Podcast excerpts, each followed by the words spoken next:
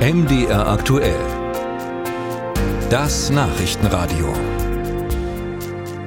Die Verhandlungen über den neuen Bundeshaushalt stocken. Finanzminister Christian Lindner von der FDP hat seinen für diese Woche angekündigten Entwurf erst einmal zurückgezogen und die Koalitionspartner aufgefordert, ihre langen Wunschlisten zu kürzen. Aus der SPD zum Beispiel ist jetzt zu hören, dass man sich auch ein 100 Milliarden Sondervermögen für die Bildung vorstellen könne, ähnlich wie für die Bundeswehr. Auch deshalb muss der Etat nun neu oder weiter verhandelt werden. Darüber haben wir mit dem Haushaltsexperten der Grünen Bundestagsfraktion mit Sven Christian Kindler gesprochen. Herr Kindler, was können Sie dem Bundesfinanzminister anbieten? Ich finde es erstmal nicht ungewöhnlich dass der Kabinettsbeschluss jetzt von Christian Lindner zum Haushalt um kurze Zeit nach hinten geschoben ist. Das kam ja unter Wolfgang Schäuble und Olaf Scholz auch schon vor und ich bin zuversichtlich, dass das Kabinett schnell eine sinnvolle Lösung die Eckwerte finden wird. Und jetzt geht es darum, die gemeinsam die richtigen Prioritäten in der Ampel zu setzen, und zwar alle drei Partner gemeinsam, SPD, FDP und Grüne. Und das werden die Spitzen der Koalition jetzt auch gemeinsam in den nächsten Tagen und Wochen machen. Und der Koalitionsvertrag ist dafür mit seinen ökologischen, mit seinen sozialen Projekten, mit seinen internationalen Vorhaben die Grundlage. Und dabei geht es natürlich auch um die notwendige Finanzierung der Kindergrundsicherung. Es geht um ausreichend Mittel für Klimaschutz, humanitäre Hilfe und Entwicklungszusammenarbeit. Das gilt gerade in Zeiten multipler Krisen.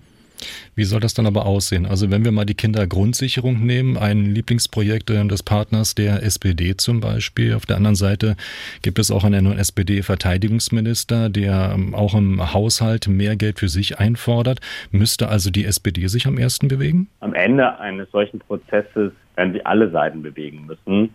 Klar ist natürlich, gerechte Chancen für Kinder gibt es nicht zum Nulltarif und deswegen sind jetzt alle drei Partner auch gefragt, das erfolgreich zu realisieren und dafür die ausreichende Finanzierung auch in den Haushaltseckwerten zu verankern.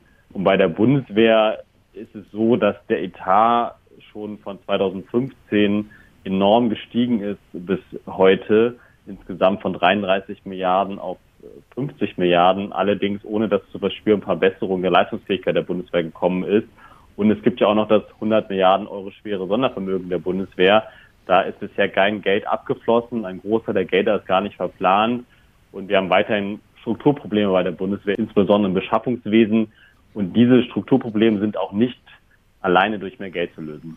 Das von den Grünen geführte Klimaschutz- und Wirtschaftsministerium hat zuletzt äh, mit Plänen für den Austausch von Öl- und Gasheizungen für ziemlich viel Aufregung gesorgt. Auch Pläne, die in der Umsetzung sehr teuer werden äh, würden. Müssten Sie sich auch wegen des Koalitionsfriedens hier ähm, nochmal drüber setzen und neu nachdenken? Die Pläne, dass sehr rasch bald im Neubau oder beim Austausch von alten Heizungen, die sowieso ausgetauscht werden müssen, nur noch Heizungen eingesetzt werden dürfen, die 65 Prozent erneuerbare Energien betreiben können. Das ist nichts Neues. Das hat der Koalitionsvertrag schon entschieden und das hat der letzte Koalitionsausschuss nach äh, dem russischen Angriffskrieg und der fossilen Energiekrise auch dann noch vorgezogen, weil es ja absurd ist, wenn wir jetzt Technik einbauen, die an 20, 30 Jahre halten soll, die aber nicht klimaneutral betrieben werden kann. Und am teuersten für uns alle ist die Klimakatastrophe. Das sehen wir heute schon wenn wir an die schreckliche Katastrophe im Ahrtal denken, wenn wir sehen, wie viele Dürren wir auch in Deutschland haben, wie hoch die Hitze im letzten Sommer war, in den letzten Sommern, was das für unsere Bäuerinnen und Bäuern auch bedeutet, für unsere Felder, für Waldbrände, die wir großen Teilen gesehen haben. Und deswegen ist es sinnvoll, dann auch kluge Politik zu machen, die am Ende auch auf den Umstieg setzt und gleichzeitig dann Menschen mit wenig Einkommen, mit mittleren Einkommen auch finanziell unterstützt, beim Austausch zum Beispiel an Heizung. Welche Rolle spielt bei einer klugen Finanzpolitik noch die Schuldenbremse, auf die der Bundesfinanzminister sehr setzt? Wie zeitgemäß ist das noch?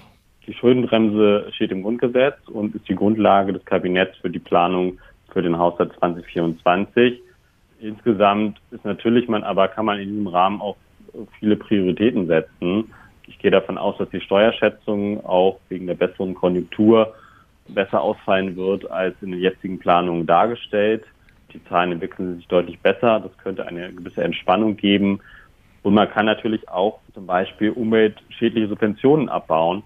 Auch das würde großen Sinn machen, äh, dass wir nicht noch mit staatlichen Subventionen die Klimakrise aktiv befeuern, sondern gucken, wie wir das konkret auch abbauen können. Und das gäbe eine Doppeldividende zum Beispiel für den Haushalt und für den Schutz unserer Lebensgrundlagen für unsere Kinder und Enkel.